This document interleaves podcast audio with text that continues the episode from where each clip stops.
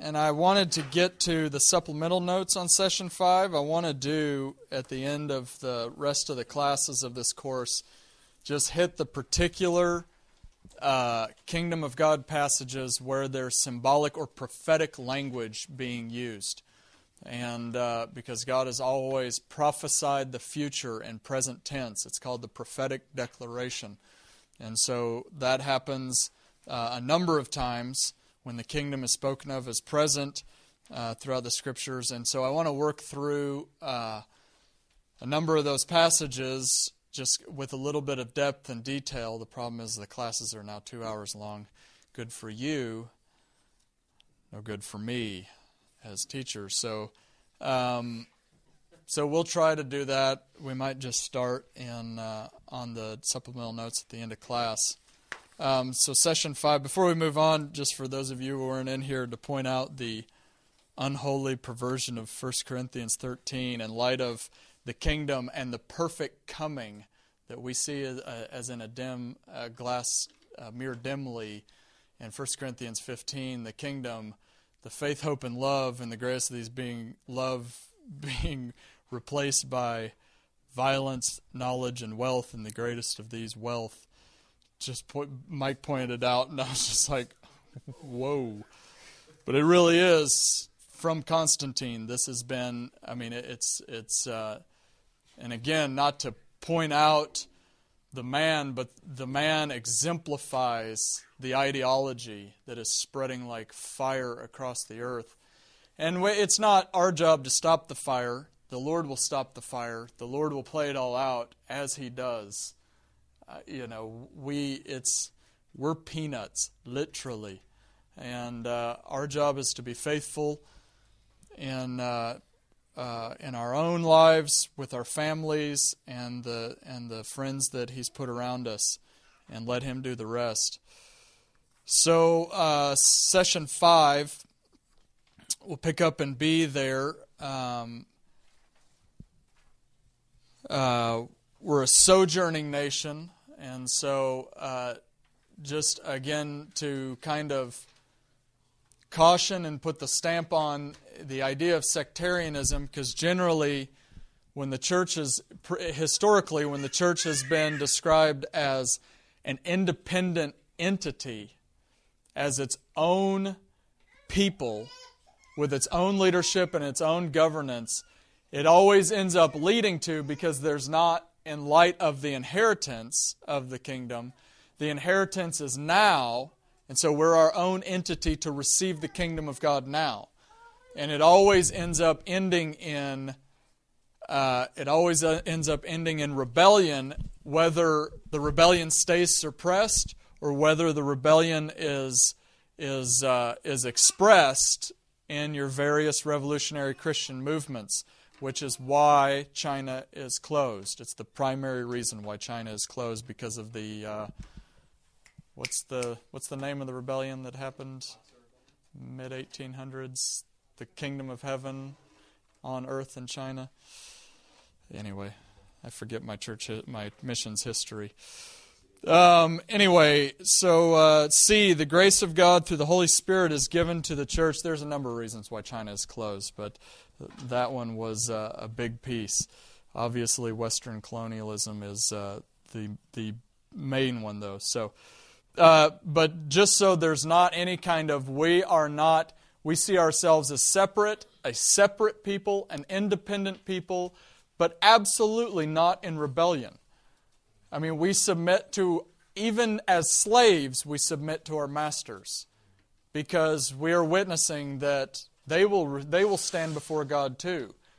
And if they're righteous and I'm less righteous, I will continue to be your slave in the age to come. If you're wicked and I'm righteous, you will be my slave in the age to come. You know, Tim Miller, Tim Miller quote, he's living in Egypt, living above a Cinnabon, and he's like, This is not missions says Hudson Taylor laid down two wives and multiple children on the mission fields. And when we stand before the Lord, the Lord will say to him, Well done, good and faithful servant. Enter into your inheritance. And then he will look at me and say, serve this man Cinnabons for the rest of your day. so I think there will be that reality of servanthood under the leadership of Jesus and honor of the righteous servants of the Lord in the age to come. Not, uh, not condoning wicked uh, slavery or that, like Paul says to Philemon, you know, treat your slave as a brother, even though you're in this age and I understand the, the, the, uh, infrastructure of society as it is now, but you guys both know in your own hearts you're brothers before the Lord, even though He's your slave in the world. Um, 1 Peter 1 2, you're a chosen race, a royal priesthood, a holy nation, God's own people, in order that you may proclaim the mighty acts of you who called you out of darkness into his marvelous light, to declare the acts of the Lord at the day of the Lord in which we're called into the light of the age to come. Beloved, I urge you as aliens and exiles in this age to abstain from the desires of the flesh that wage war against the soul. Conduct yourselves honorably among the Gentiles, so that they may malign you as evildoers, yet see your honorable deeds and glorify God when He comes to judge, so that they may see your good deeds uh, before men, believe uh, your message, repent, and be saved. Uh, on the day of the Lord. And in light of this, accept every authority and every human institution for the Lord's sake. And that's when he goes into uh, you have an example set by Jesus to follow him, slaves, in, in relation to your master. See, the grace of God through the Holy Spirit has given us grace, which we work through, session 4, page 2. The grace of God is released by prayer alone. So, point three, point uh, second main point sustaining watchful prayer. And so, two points. I really should have made this point in the last session. All prayer is not equal. Church history is littered with monastic movements that pray much yet live in great sin and wickedness. God will not be mocked. He knows truth in the inward parts and demands righteousness. And so, this is, I mean, it really is. It, prayer Prayer is the means of grace and God showing favor to sustain and keep us uh, to the day of the Lord. And it is only released through prayer, but it's only released through righteous prayer, through prayer that really is repentant of our own pride, arrogance, self exaltation, etc., etc and it's in uh, relation to uh, repentant and believing prayer uh, in that context. So, James 4, you do not have because you don't ask. You ask, you don't receive because you uh, ask wrongly to spend on your own uh, passions. He gives grace to the humble that pray. And then, page 3, uh, to accomplish its mission and purpose, the church must order, must order itself around righteous prayer, i.e., prayer in the context of true repentance and faith, this biblical prayer could also be described as watchful prayer or prayer with faith. So, like uh, Matthew 24, as it was in the days of Noah, so will be the Son of Man. Therefore, keep watch and pray, but pray in righteousness, not in beating, beating your servants and not feeding uh, the house in due season. And so you like what comes to mind is uh, you guys know Paul, Paul and Jen, Paul Nagaota, Nagaoka, and Paul's dad is like one of those really radical Buddhist monks in Japan. Not like, and so I remember last year sitting in a in a small group. You were there, in which he was sharing. He went over and uh, and spent a couple weeks with his dad, and the intensity of his dad's lifestyle. I mean, just nuts how much time they spend in prayer and meditation and uh, and the conditions that they live under, how much time radical Hindus, radical Muslims spend in prayer, and radical Christians and radical Israelites. I mean, it really is, it, it really does not matter how much you pray as what kind of prayers are offered. And it does matter. I mean, it, I, I don't. I take that back. It does matter how much you pray. It doesn't matter how much you pray if the prayer is not in righteousness. And so uh, this language is borrowed from the Old Testament. So I just copied and pasted. And so when Jesus is talking about, and you get the exhortations uh, in the New Testament about, you know, in Matthew 6, do not pray like they do. Do not offer your prayers. They pray in public for the praise of men. Do not do like they do the context of what they're hearing is the Old Testament scriptures when the Lord talks about prayer. And so I just copied and pasted a few of them in. Psalm 66 I cried to him with my mouth, and high praise was on my tongue. If I had cherished iniquity in my heart, the Lord would not have listened. But truly, God has listened and has attended to the voice of my prayer. Proverbs 15 The Lord detests the sacrifice of the wicked so he's talking about people who have the right faith in Israel, bringing sacrifices, uh, but the, their hearts are uh, are uh, wicked. So, but the prayer of the upright pleases him. The Lord detests the way of the wicked, but he loves those who pursue righteousness. Isaiah 1 Your new moons, your appointed feasts, my soul hates because they become a burden to me. I'm weary of bearing them. When you spread out your hands, I will hide my eyes from you. Even though you make many prayers, I will not listen. Your hands are full of blood. Wash yourselves, make yourselves clean, remove the evil of your deeds from before my eyes. Cease to do evil, learn to do good, seek justice, correct oppression, bring justice to the fatherless, plead the widow's cause. I mean, that is just so intense. Because I just don't want you to fall under the delusion that if we just pray more, then God will do more. And God will not be mocked like that. It's just, He's just way smarter. That if He judges the motives of men's hearts, and if men are after in their hearts, that's why every letter and Paul presses over and over I am a servant of Christ. I am not a servant of men. I don't fear them. I'm not here so that you'll serve me or call yourselves a servant of Paul. I'm a servant of Christ. I want you to be a servant of Christ. I live that you will stand before your master blameless and holy on the day that he comes. I mean, it so comes down to the Lord will judge the motives of, of men's hearts. And I don't even mind that other men preach the gospel for financial gain or for their own honor and glory. I'm glad that the gospel is being preached. But in the end, they'll build houses that are just like themselves. And they'll build men and women who preach the gospel for their own glory and honor. And they'll build houses that are not servants of Christ. I mean, it's just so like.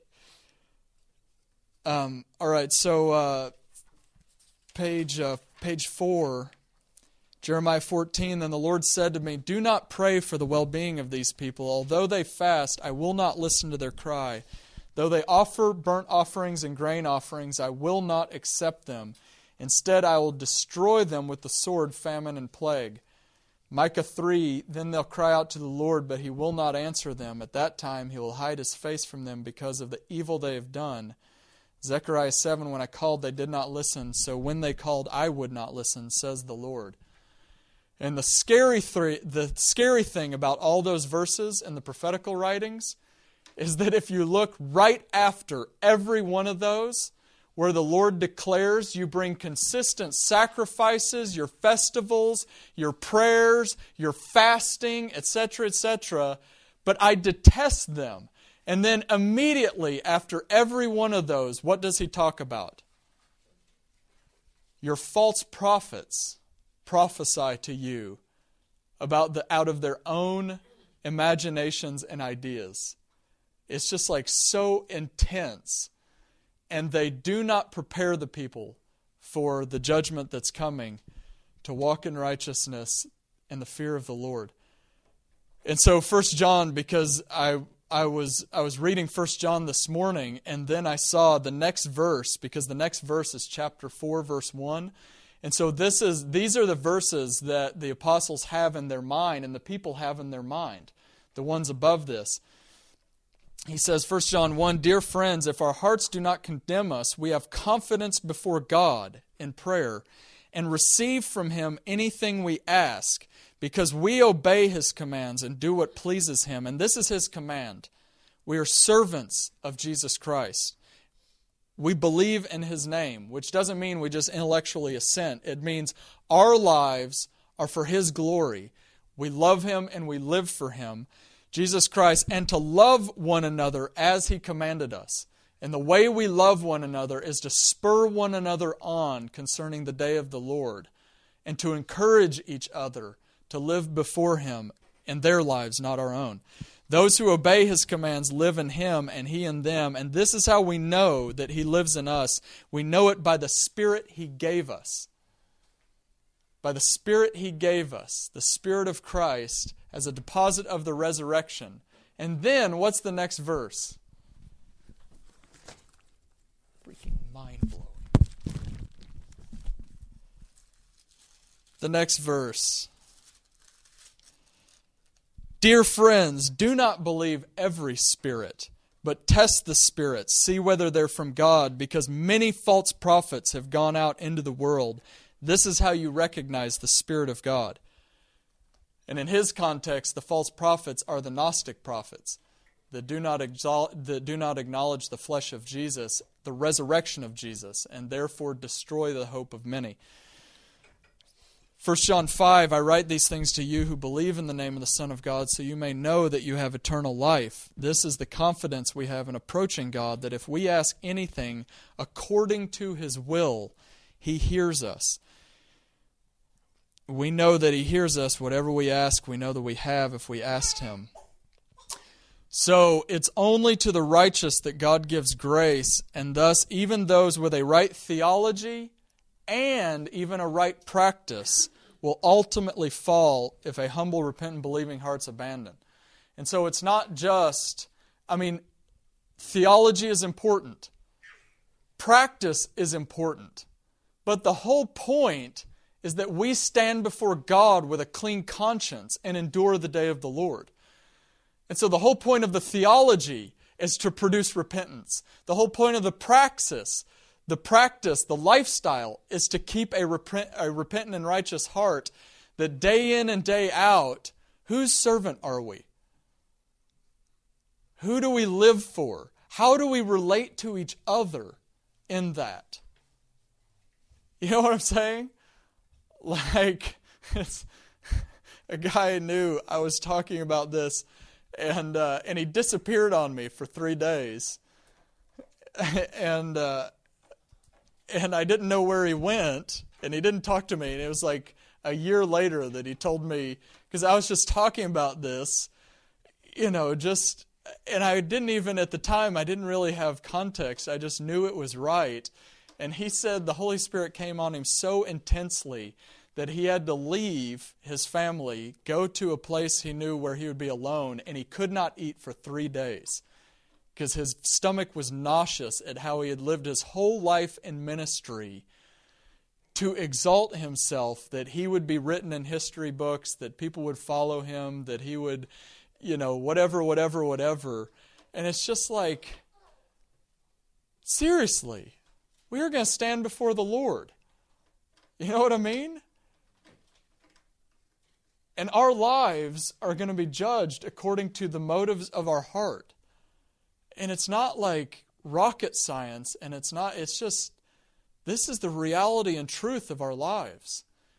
And i'm not just sitting here hammering you guys over and over just because i want like to establish like i want you to stand before the lord because i'm going to stand before the lord and i have to prove like paul says in 1 corinthians he says in 1 corinthians uh, 4, he's talking about the jealousy and envy, malice and, and, and division in the church in Corinth. And he's talking about how people are, they're, they're saying they follow Paul or Apollos or they follow, uh, they follow Peter. And he's like, who are we?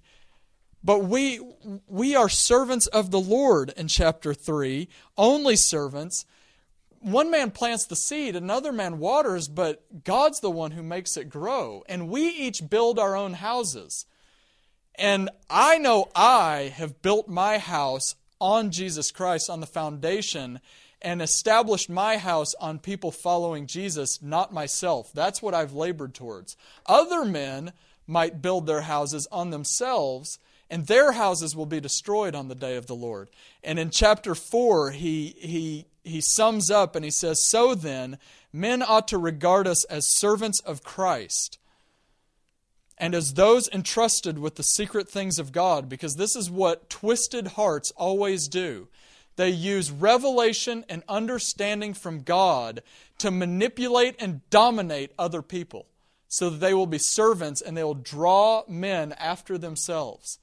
Rather than they use revelation to love others and encourage each other, to encourage others, you're going to stand before God. Walk in righteousness before Him. I'm just a servant.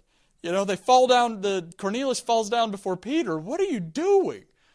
I am a servant of the Lord.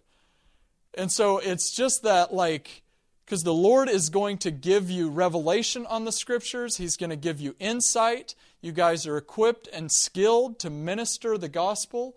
And you are going to, I mean, the further away people are from understanding where history is going, like Paul was in Acts 14, in a context where nobody Everybody was complete idol worshippers. They preach the gospel. God heals somebody in context of their preaching the gospel, and they all come to make sacrifices to them. I mean, it's just the way of the human heart that human beings will bow down to people who have truth and power because we are just idolatrous in that way. And so that's his point is that I do have revelation and understanding on the scriptures, but I am a servant of Christ and you ought to relate to me that way. And the fact that you have, you have division in your midst just shows that you have idolatry in your midst. That in your hearts, you are living to serve men and not serve Christ. And so he says, now it's required that those who have been given a trust may prove faithful. So he's saying, I, I've been entrusted with knowledge of the scriptures, but that doesn't mean anything. I have to prove faithful in the situation. I care very little if I am in, if I am judged by you or by any human court. Indeed, I do not even judge myself. He says, "My conscience is clear, but that does not mean I'm innocent. The Lord judges me." He says, My conscience is clear that I have tried to establish in you the day of the Lord and the reality, and I have preached the kingdom of God among you, and I have preached who Christ is, and I have encouraged you to serve Christ. My conscience is clear. But it doesn't mean I'm innocent because I may have said and functioned in ways that caused you to follow me. And it may be on that day, it, it may be on that day that, because he's saying, on that day, if it is like it is now, I will endure the day of fire, but you will all be burnt because you're following men and not Christ. And so that's his point. My conscience is clear in what I am trying to encourage you in, but I'm not innocent. You see what you see what he's saying? And so, but it's the Lord who judges me. Therefore, judge nothing before the appointed time. Wait until the Lord comes. He will bring to light what is hidden in darkness and will expose the motives of men's hearts. And at that time, each will receive his praise from God. And so, I mean, it really does. Like, we are living in light of the day of the Lord. And the day of the Lord is when he will expose the motives of men's hearts. And so, this is what we encourage one another, and we develop communities, and we, re, we relate to each other in a normal way. It is, it, it is normal in light of the day of the Lord that we don't manipulate each other and use each other. It's normal that we treat each other as fellow sons and daughters of our Father and fellow servants of Christ. And it's really important when greedy and idolatrous men creep into the church, men who, who are immoral and work their way into women's houses and who are power hungry and self vain ambition to draw men after themselves. Like, this is disaster because it leaves confusion and it, it just it kills belief in this thing. You know what I'm saying?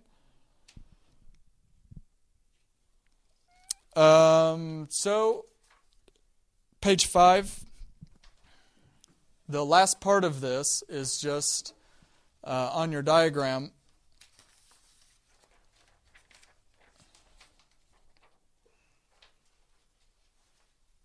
Um,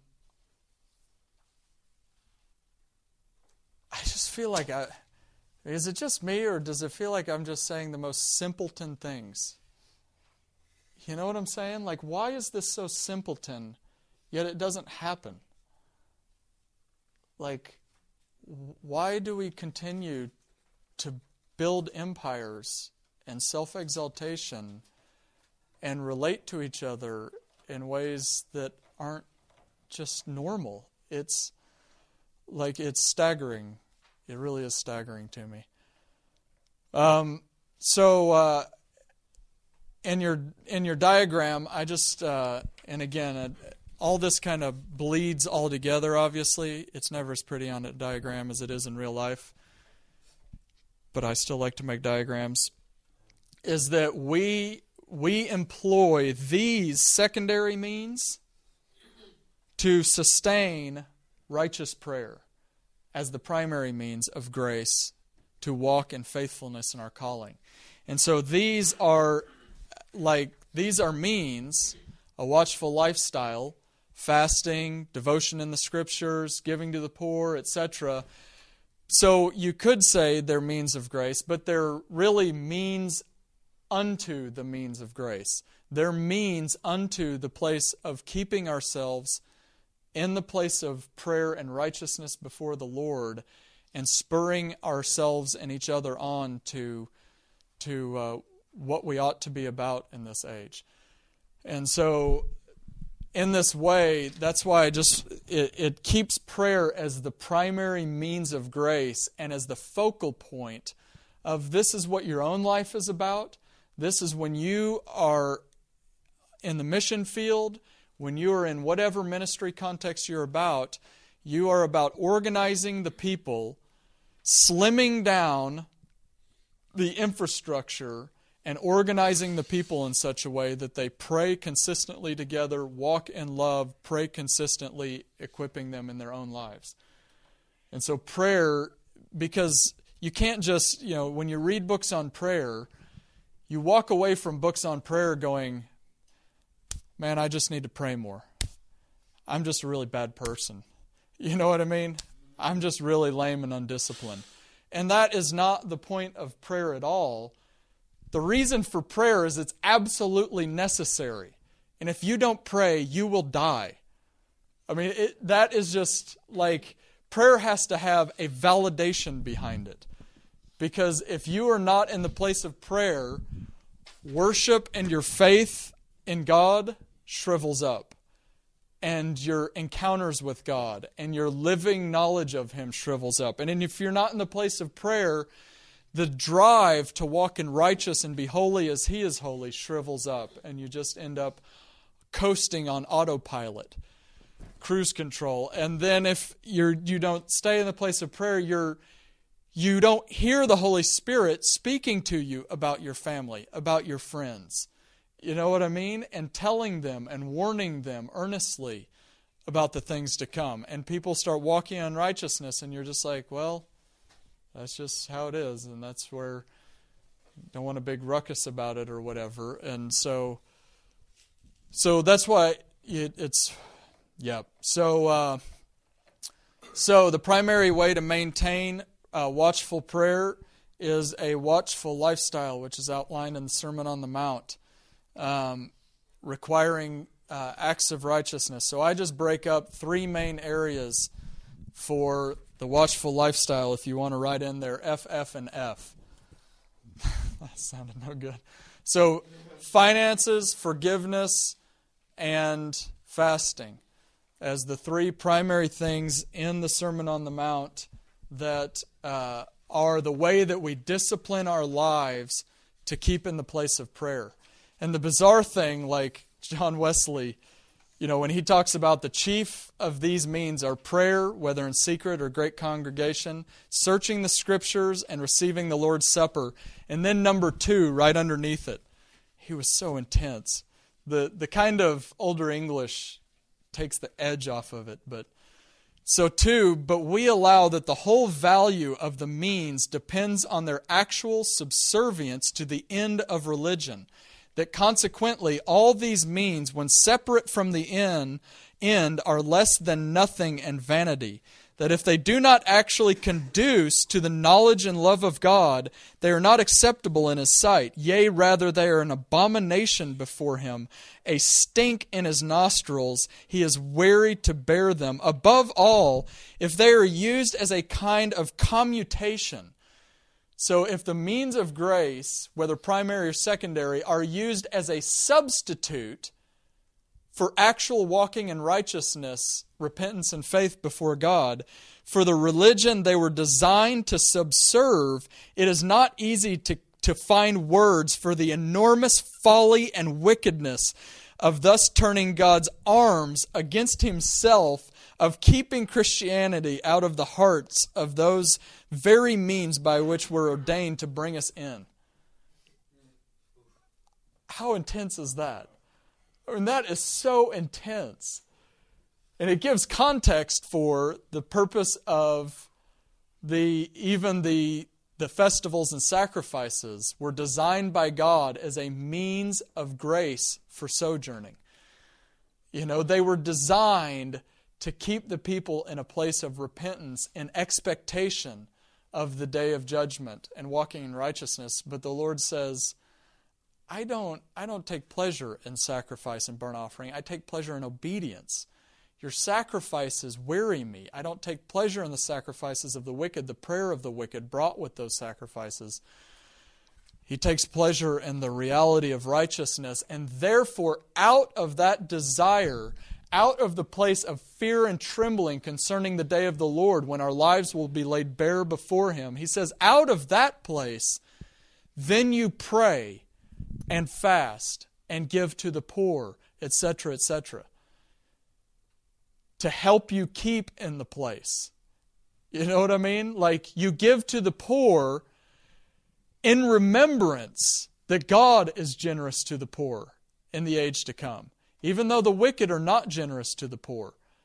God is generous to the poor, and so we give to the poor to consistently remind us of the day of the Lord and how God relates to the poor. And if when and this is like like I was just so I've been so pained over this the last 6 months that I have not been out of the United States in 8 years. And I have so lost touch. I've completely lost touch with the poor. It's so ridiculous. And the Lord has been gracious to my wife and I. The Lord always puts a couple people, a couple people in our lives, the Lord always puts in our lives that have need and are a little bit, a lot of bit annoying and frustrating to deal with. And it's like, and, and my wife and I go back and forth over and over. He's using it, he's developing a pattern, he's going to keep coming to us over and over. And then we just have to keep saying, but this is the way God has put the poor in our lives that we can care for the poor. Even if he's mishandling it, he's going to have to stand before the Lord. But the Lord has put these two men in my life that I might express giving to the poor in light of the day of the Lord and to keep myself. And I remember I would go to, you know, the, the earlier years in my walk with the Lord, I would make the like just press to get out of the country once a year so that I would see the reality of poverty, just to keep everything in perspective. You know what I mean? And like, this is the reality of what we actually need and don't need, and conform my life in context to preaching the gospel, etc. Um, what time is it? It's done. We're out of time. Um, okay, just a survey. Uh, so, the main point of the Sermon on the Mount and giving to the poor in prayer and, and fasting every time he contrasts it to the Pharisees. And that's the main point.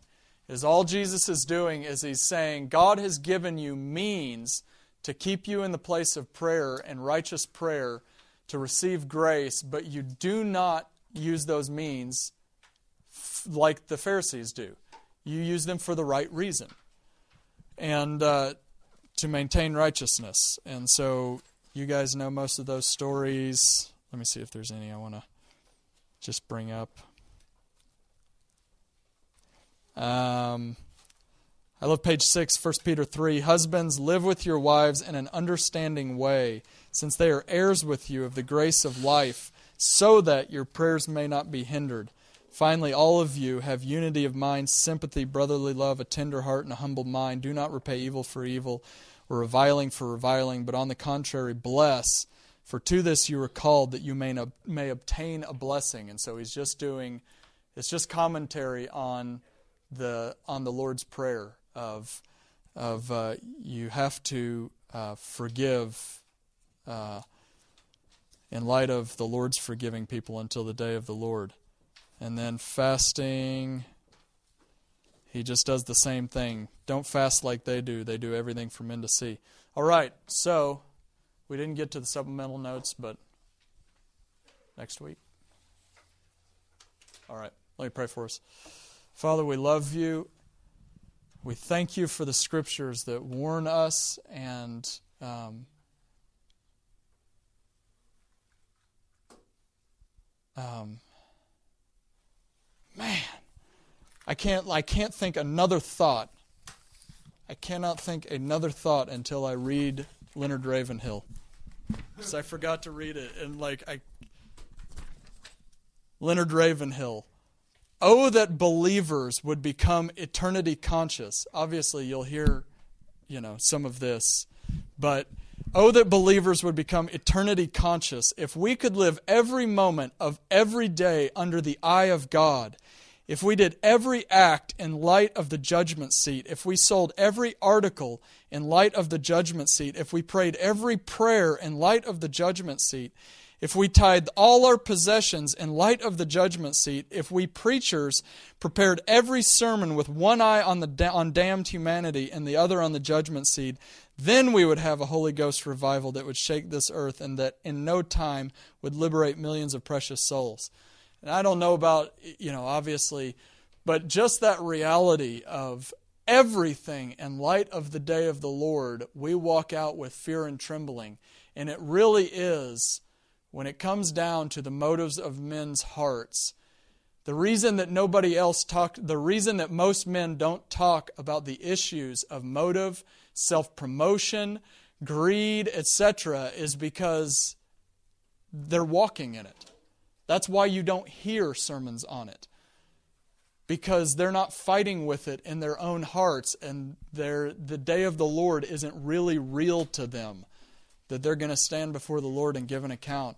So, Father, we ask you, and we just say we know we are part of that crowd going down a wide road towards destruction, and we ask you for mercy and grace that you would deliver us from temptation, that you would establish us in view of your day and the day of the Lord when we'll stand before you, that you would establish us in righteousness in Jesus' name. Amen kingdom of God's at hand. Um, so, again, what we're doing with uh, the supplemental notes is just hitting specific. Uh, the I mean, you have like a hundred times where uh, the kingdom of God in the New Testament is clearly and obviously uh, in line with uh, with Jewish understanding of the day, and uh, is eschatological, will be established at the resurrection when the Messiah comes, etc. But there's 10 or 11 there that are a little uh, uh, either use figurative language or are a little uh, uh confusing in light of, of uh, Platonism. And so the first one, whenever you hear somebody, uh, whenever you hear a, a Platonist give a theology of the kingdom of God, you'll always get like the same 10 or 11 just lined out in succession, one after another. And it's usually like it's usually the same the same ones are given in the same order, kind of building on each other. And so the first one that uh, usually gets uh, uh, referenced is the kingdom of God is at hand, just because of its uh, its placement, it being the message that John the Baptist, summarizing the message that John the Baptist preached in Matthew three, and then that gets expounded in Luke three, and then it's the core, you know, when Jesus goes out after the temptation. Uh, preaching the kingdom of God, and then his disciples, he sends them out two by two, preaching the kingdom of God's at hand. And so it's usually, uh, it becomes uh, the uh, foundation of everything. So, introduction to the phrase. Just to say it on the front end that um, the, the burden of proof in the situation of, a, of Jesus introducing a new spiritualized kingdom and uh, that he is some kind of different Messiah than they expected, and that uh, that the uh, it's some sort of spiritualized resurrection, etc. The burden of proof that Jesus came to introduce a new understanding of the kingdom is completely on the uh, on the backs of those who argue that it, it it should be assumed, unless it's clearly stated otherwise, that the previously held notion of what the kingdom of God is continues from Old Testament to New Testament. So, unless there is a specific place where it clearly articulates that the kingdom of God is, is something different from the Messiah walking into Jerusalem, into the temple, setting up a throne, calling on the angels, raising the dead in glory, establishing a throne that extends over all the nations, etc. Unless, unless there's somewhere where it's clearly articulated that this is not what the kingdom of God is, and now it's changed to uh, something else, then that needs to be pointed out. And usually, where that gets pointed out is in the parables, which we'll get we'll uh, we'll deal with use of the kingdom of God in the parables uh, later on. Um, but usually, it's in the parables that you get those twisted in such a way uh, as not to reinforce the prophets and the covenants, but to change them. So. Um, Point two, the kingdom of God's at hand. We talked about this, that it's uh, the fundamental declaration concerning the kingdom of God in the New Testament is its, its nearness or its being at hand. And just that phrase, at hand, is uh, kind of a carry- carryover from the Old English. And so if something is at hand, right, it's close. And so that's just the idea, is that it's, it's close. So the question is if it's at, if it's at hand, if it's close to you, what does close mean? And the two basic ideas are that it's close spatially or metaphysically, or it's close chronologically. And so either it's close spatially, that you know that uh, the metaphysical reality is close to the the immaterial metaphysical reality is close to the material uh, metaphysical reality, or that uh, in some way the Messiah or God represents and embodies the kingdom of God, and therefore is close to them because He's incarnated, which is the same kind of idea since God is incorporeal and, and immaterial, and therefore He is uh, put on materiality. Or page two, uh, that it is temporal or chronological, that the kingdom of God is close at hand.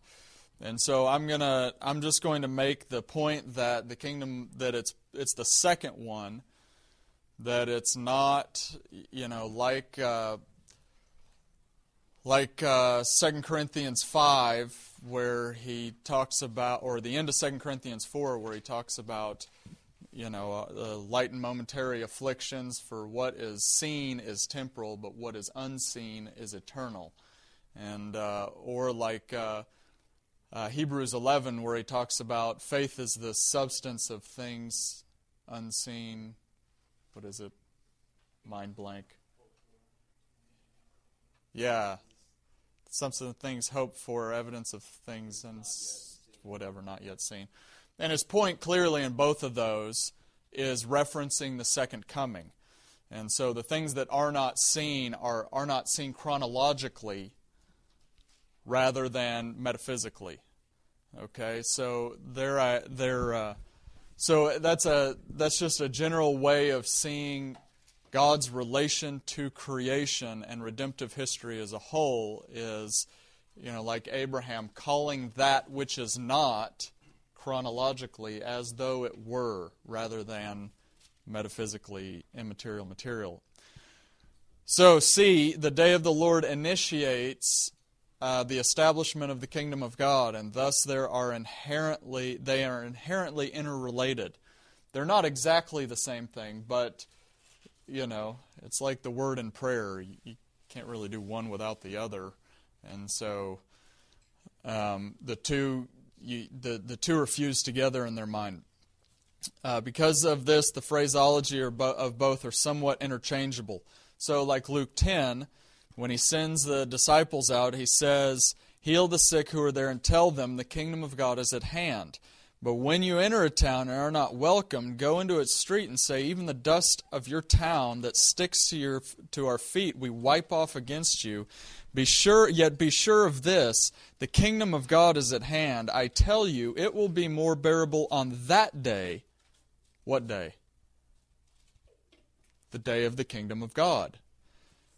For Sodom than for that town. And then in the parallel uh, Matthean version in chapter 10, you get the parallel version uh, where it makes it clear uh, truly, truly, I say to you, it'll be more bearable on the day of judgment. So, in their mind, they have clear in their mind that the day of judgment, the day of the Lord, initiates light and glory breaking forth over the whole earth and the judgment of the wicked, etc., initiating the kingdom of the Messiah that's handed over to the saints as co heirs. Luke 22, for the time of punishment, or Luke 21, when he's, he's it's uh, another uh, parallel passage somewhat to Matthew 24. For this is the time of punishment in fulfillment of all that has been written. There will be signs in the sun, moon, stars. On the earth, nations will be in anguish and perplexity at the roaring of the tossing of the sea. Men will faint from terror, apprehensive of what's coming on the world, for the heavenly bodies will be shaken. At that time, they'll see the Son of Man coming in a cloud with power and great glory. Then these things will begin to take place. Stand up and lift up your heads, because your redemption is at hand or drawing near. Look at the fig tree and all. Uh, look at the fig tree and all the trees when they sprout leaves. You you can see for yourselves and know that that summer is near or at hand. Even so, when you see these things happening, you know that the kingdom of God is near or at hand. So, re- referencing the time of punishment and the kingdom of God being at hand. And so, you know, all the disciples are assuming that here pretty soon, you know, Jesus is going to enter into Jerusalem and he's going to go to the temple. He's going to set up a throne. The Father's going to anoint him. He's probably going to be taken up. And with the angels, he's going to des- descend down. He's going to open up a pit outside of Jerusalem, Topheth, the valley of Ben Hinnom, and he's going to separate the nations before him and throw them into a lake of fire, Joel 3. So that's kind of what's in their mind. And. Uh, but the two are kind of interrelated together that when you have the the uh, well, whatever. Sorry, a little sidetrack. One, the proclamation of the nearness of the day of the Lord is simply a reiteration, therefore, of the prophetic declaration already spoken throughout the Scriptures. So there's uh, quite a number of these. Isaiah 13 being foundational, just because Isaiah, Isaiah 13 and Daniel 9 are the two scriptures directly quoted. I mean, there's a lot of different scriptures that are brought to mind while Jesus is talking in Matthew 24 on the Olivet Discourse, but it's really Isaiah 13 and Daniel 9 that are the two ones that are quoted, specifically Isaiah 13. Isaiah Daniel 9 is kind of quoted, therefore when when you see the abomination that causes desolation, let the reader spoken of by the prophet Daniel, let the reader understand. But Isaiah 13 is the only one where he quotes like a passage out of it in reference to when he descends after the distress of those days. So right before the passage where he quotes where the sun and moon grow dark and etc., the heavenly bodies are shaken. Isaiah 13 verse 6, wail for the day of the Lord is near or at hand. As destruction from the Almighty it will come. Therefore all hands will be feeble and every human heart will melt. They will be dismayed. Pangs and agony will seize them. They'll be in anguish like a woman in labor. They'll look aghast at one another. Their faces will be aflame. Behold, the day of the Lord comes, cruel with wrath and fierce anger to make the land desolate and destroy its sinners from it, or make the earth desolate. Joel 1, consecrate a fast, page 3, call a sacred assembly, gather the elders and all the inhabitants of the land into the house of the Lord your God, and cry out to the Lord, Alas for the day! For the day of the Lord is at hand, or is near. It shall come as destruction from the Almighty. Joel 2 Blow a trumpet in Zion, sound an alarm on the holy hill. Let all the inhabitants of the land or the earth uh, tremble, for the day of the Lord is coming. It is at hand or near, a day of darkness and gloom, day of clouds and thick darkness. And then you get, you know, immediately following the end of chapter 2 in Joel, where those who, uh, uh, whatever he says, that Peter quotes in Acts 2 signs in the heavens on the earth, and whoever calls on the name of the Lord will be the will will be saved from the day of the Lord. And then right into Joel three, when he distinguishes out, he gathers all the nations uh, into the valley of Jehoshaphat and and and divides them out. Multitudes, multitudes in the valley of decision, for the day of the Lord is nearer at hand in the valley of decision. The sun and moon are darkened, the stars withdraw their shining. The Lord roars from Zion and utters his voice from Jerusalem, and the heavens and earth quake. Which, by the way, I have just been on a a the whole Zion bit is blowing my mind, which I want to I would love to just launch into that, but it's so like, all right. Zephaniah 1. I want to like pick up my Bible and just work through like 10 passages. It's amazing. The concept of Zion as a signpost. Zephaniah 1 The great day of the Lord is near, near and coming quickly. Listen, the cry on the day of the Lord will be bitter the shouting of the warrior there, and the day will be like a day of wrath, a day of distress and anguish, a day of trouble and ruin, a day of darkness and gloom, a day of clouds, blackness. The fire of his jealousy, in the fire of his jealousy, the whole world will be consumed. He'll make a sudden end of all who live on the earth. So again, it's not it's not uh, the phraseology that John the Baptist comes in the wilderness. You know, people don't see that as strange what he's saying because he's simply saying that he's simply reiterating what the prophets have already said. So, like uh, below, it's a prophetical reiteration, point number two, as in Luke 3. Because if you look right below that on the bottom of the page, Matthew 3 is the parallel version, and Matthew sums up the exact same thing that Luke 3 says in the phrase, Repent, for the kingdom of heaven's at hand. And so Luke 3, you get the explanation of what, what he's saying, repent for the kingdom of heaven's at hand. In the 15th year of the reign of Tiberius Caesar, the word of the Lord, the word of God came to John, son of Zechariah, in the desert. He went into all the country around the Jordan, preaching a baptism of repentance for the forgiveness of sins. As it's written in the words of, the, uh, of Isaiah the prophet, a voice of one calling in the desert, Prepare the way for the Lord, make straight paths for him. Raise up the valleys, bring down the mountains, for the glory of the Lord will be revealed to all mankind. Clearly a reference to the day of the Lord. And so as the as the prophets say, before the day of the Lord, a voice will will uh, make straight the paths before that ends in the day of the Lord, and that's where you get the idea of a uh, a, uh, narrow path unto entrance into the kingdom. One of the uh, places. Verse 7 John said to the crowds coming out to be baptized by him, You brood of vipers, who warned you to flee from the coming wrath? So he equates, obviously, Isaiah 40 with the coming wrath.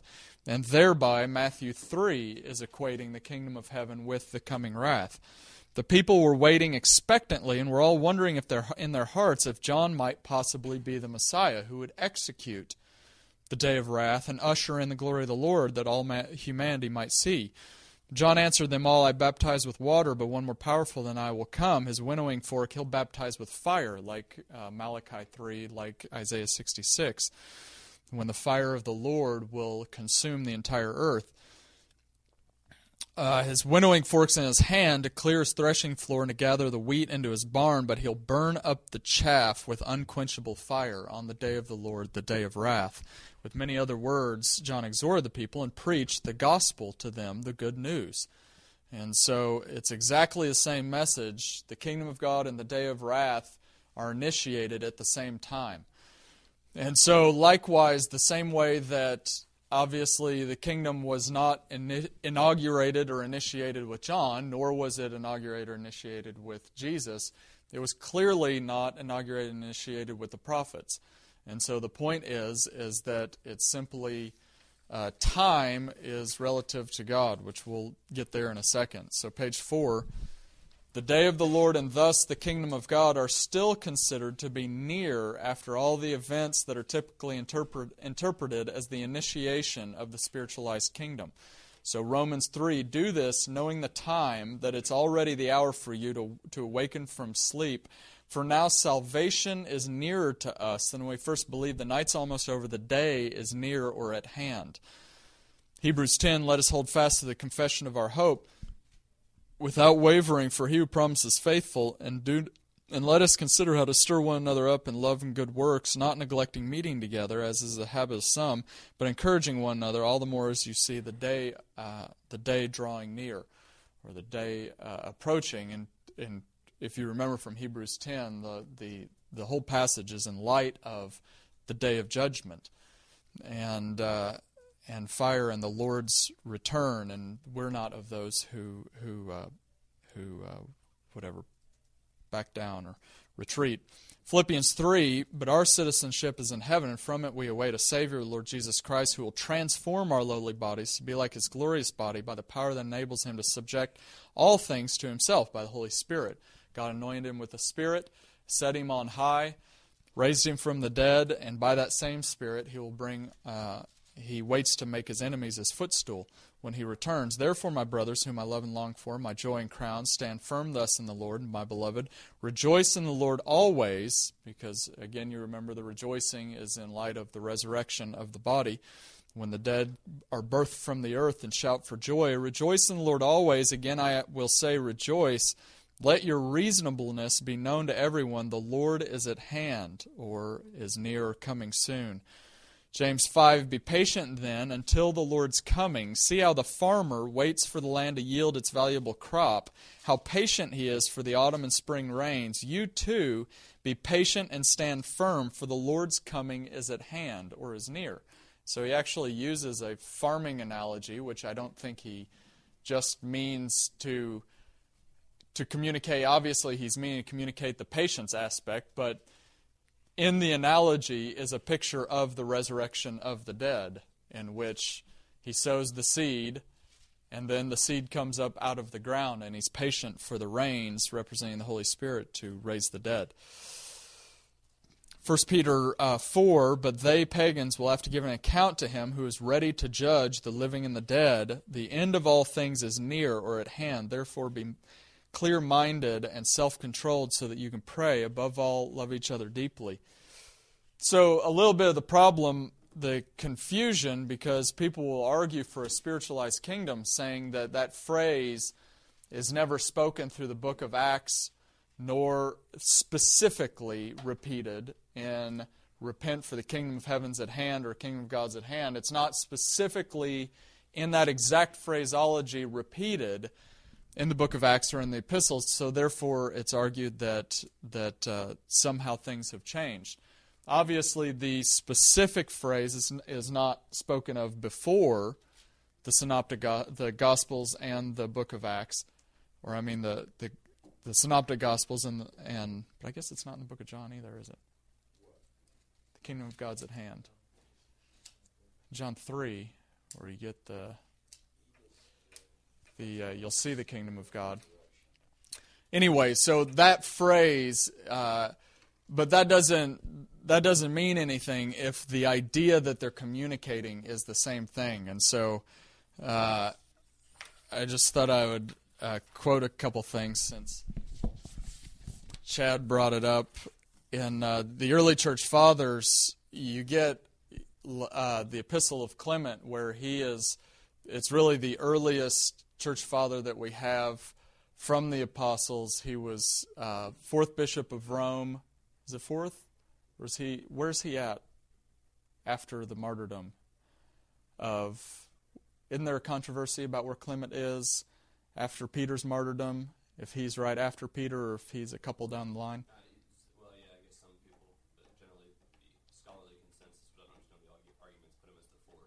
Okay, so some people put him earlier as the one succeeding Peter, like 70 AD ish, and then some people put him later as the fourth bishop of Rome during the time when John is seeing the revelation on the Isle of Patmos.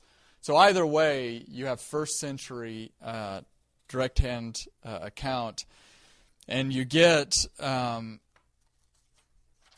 in his epistle to uh, the Corinthians. I mean, it sounds just like a a letter that Paul would write, and he's just pressing the entire time on humility and repentance. And uh, let's see here, where's the where's the So uh, he says in chapter 42, which each chapter is like two paragraphs long, so it's not.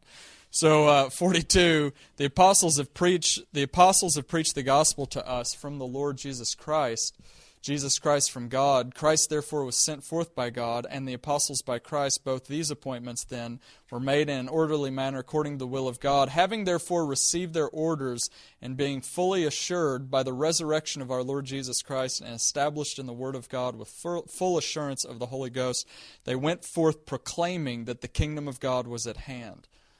And so Clement uses the exact same phraseology, equating that what they're doing in the book of Acts, which is I mean, if you just look at it, you know, with a little bit of common sense, Acts 2, Peter gets up and says, God said he would pour out his spirit right before the day of the Lord. God anointed Jesus as the Messiah. You crucified him. Therefore, the day of the Lord's at hand. You know, and they come trembling because they're going to uh, they're going to get destroyed. And, and likewise with Acts three. I mean, the general the the the overall uh, common sense interpretation would say that this is what they're saying, but they don't use the exact phraseology.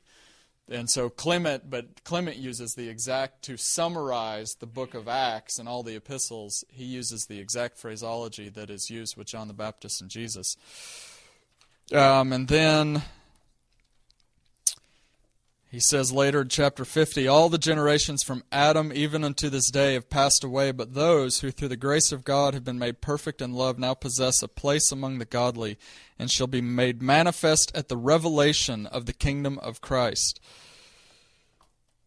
And then. then he quotes Isaiah 26. Freaked me out when we were reading that the other day. All right, uh, and then Polycarp. This is one that just uh,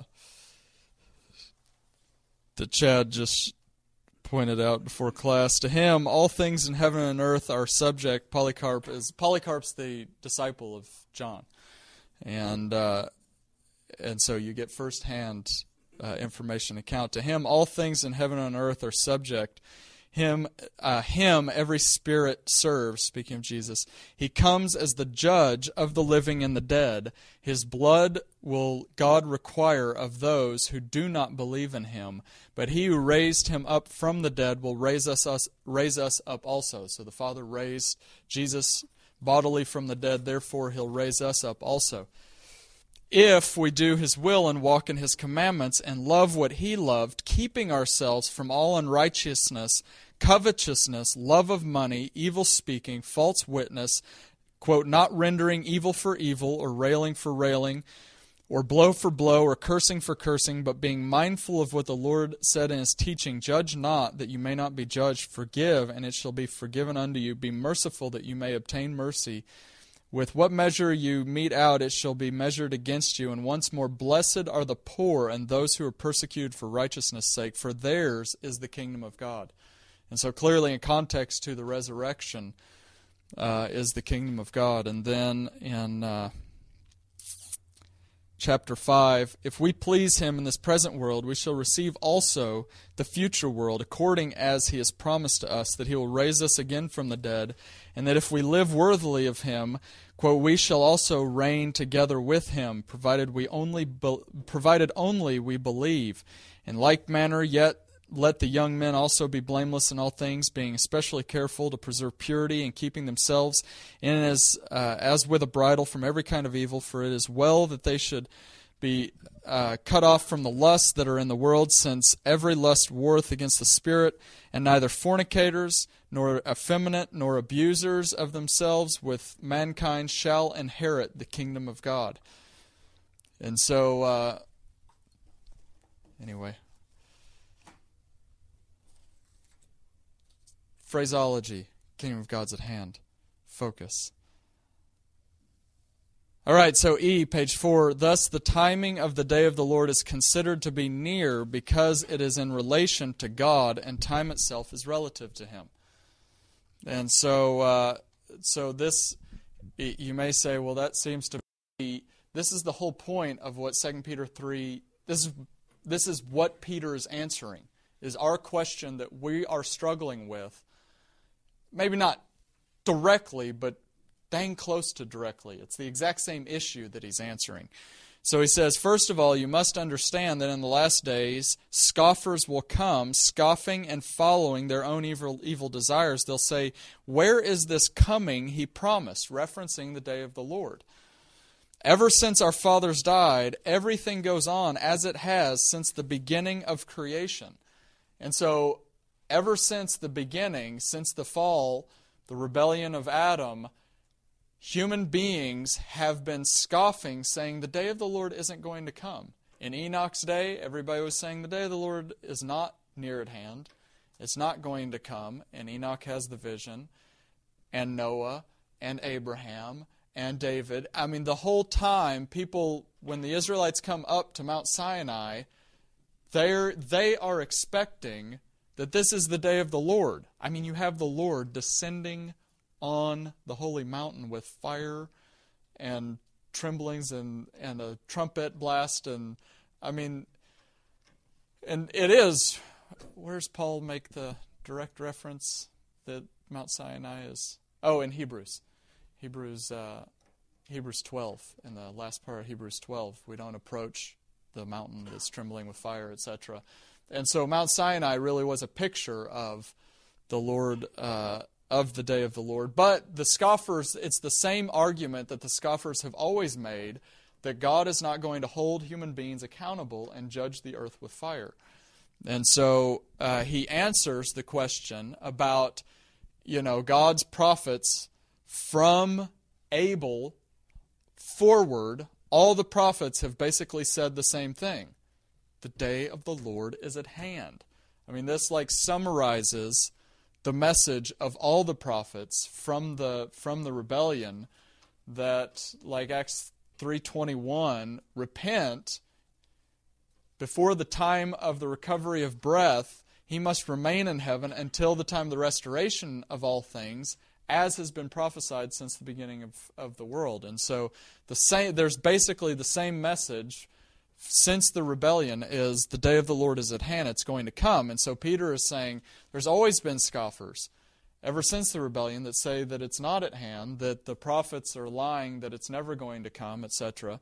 He says, But they deliberately forget that long ago, by God's word, the heavens existed, the earth was formed out of water by water, and by these waters the world that time was deluged and destroyed.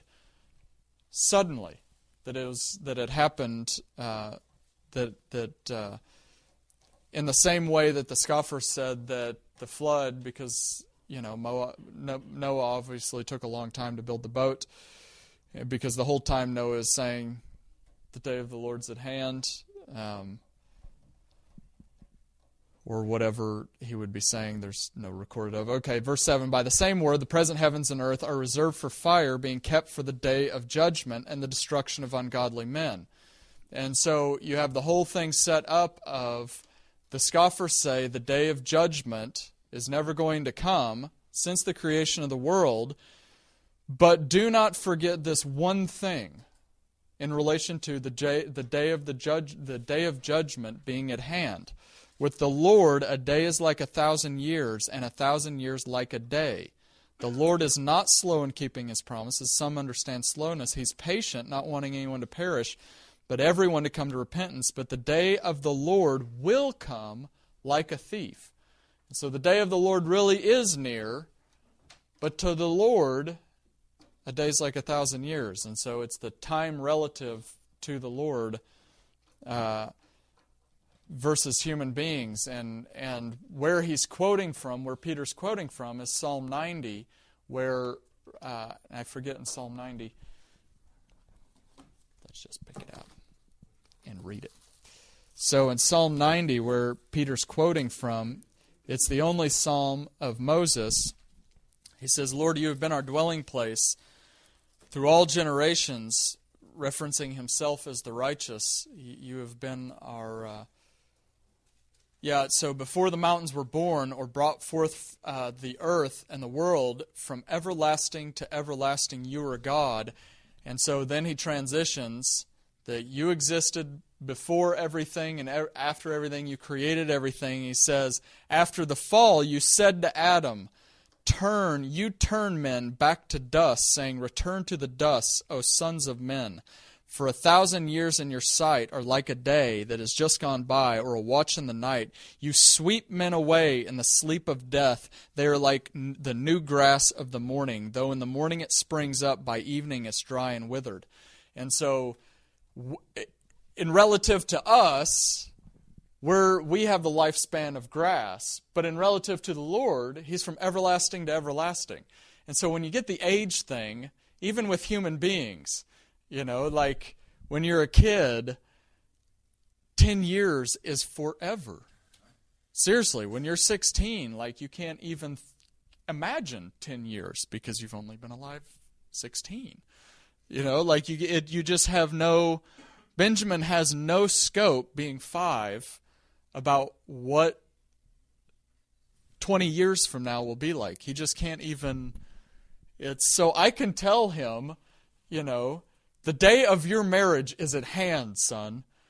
In like 15 years, you're going to get married. I mean, that is so close. It is at hand because obviously I've lived 32 and I have a little bit more perspective and you know what I mean? And it even me, 15 years is a long time, but like being married 10 years, it seems like me, my marriage was just a year or two ago. Like it just doesn't feel very long. And so imagine the guy who is from ancient days, you know, from everlasting to everlasting. And you have a scope of 6,000 years, and men live 900, 600, 400, 200, 70 to 80 by strength now. You know what I mean? Like, I mean, there's just. And so that's the point, is in light of Psalm 90, where Peter quotes from, Moses is making the point that God is from everlasting to everlasting, and he told Adam and his, and his sons to return to the dust in light of the resurrection, and men are like grass. And a day, the day of the Lord is like a day to him in the future, but a thousand years to us. You see what I'm saying? Uh, maybe it's not. But that's the point: is that it's time is relative, and uh, and even uh, six thousand years of, of rebellion before the day of the Lord is is uh, not long in His sight. It's not slowness, as most men would understand slowness. F, the nearness of the day of the Lord on page 5 and the establishment of the kingdom is at the heart of all the New Testament uh, apostolic declaration. Thus, the witness commanded the apostles essentially remains repent, for the kingdom of God's at hand, thus assuming temporal or chronological nearness. And so, Acts 1, he appears to them for 40 days, teaches on the kingdom of God. He teaches on the kingdom of God. They ask the question Are you going to restore the kingdom to Israel? at that time, which throughout the prophets, when God regathers Israel to the land in the resurrection, punishes the wicked, etc. So they have, at this time, Jesus teaches for 40 days, and their expectation is that it's at hand, and God is going to do it. Acts, uh, Acts 2 and 3, like we talked about. Acts 10, he commanded us to testify that he's the one whom God appointed as judge of the living and dead. And so, just deducting that he commanded us to testify about the kingdom of God being restored to Israel, and he's the judge of the living and the dead, and they expect it to be soon, as soon as they preach in Jerusalem, Judea, Samaria, and to the ends of the earth, obviously. Acts 20 Now I know that none among you whom I've gone about preaching the kingdom will ever see me again. Now I commit you to God and to the word of his grace, which can build you up, give you an inheritance amongst those who are sanctified. Um, flip over to page 6. A little out of order. Repeated. Acts 20. And then those are just uh, uh, a number of uh, kingdom passages that make it clear that uh, that he is in their minds the entrance into the kingdom is near at hand. Because they wouldn't be exhorting Paul wouldn't be exhorting the Ephesians or the Colossians or the Thessalonians about living a life worthy so that they'll receive a rich welcome into the kingdom of God if they're not expecting that Jesus is going to return and usher them into the kingdom of God. You know what I'm saying? Like it's it's not like they have in mind that live a life worthy so that you'll die and when he comes in a couple thousand years and sets up his kingdom and you descend with him then you'll have a rich welcome. Like he's exhorting them. The whole language has the atmosphere and tone that they're expecting it at hand. All right. Shoot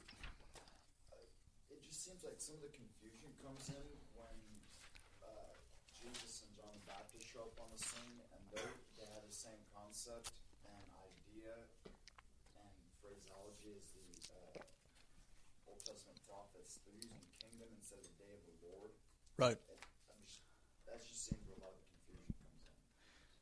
Yeah, I mean the confusion.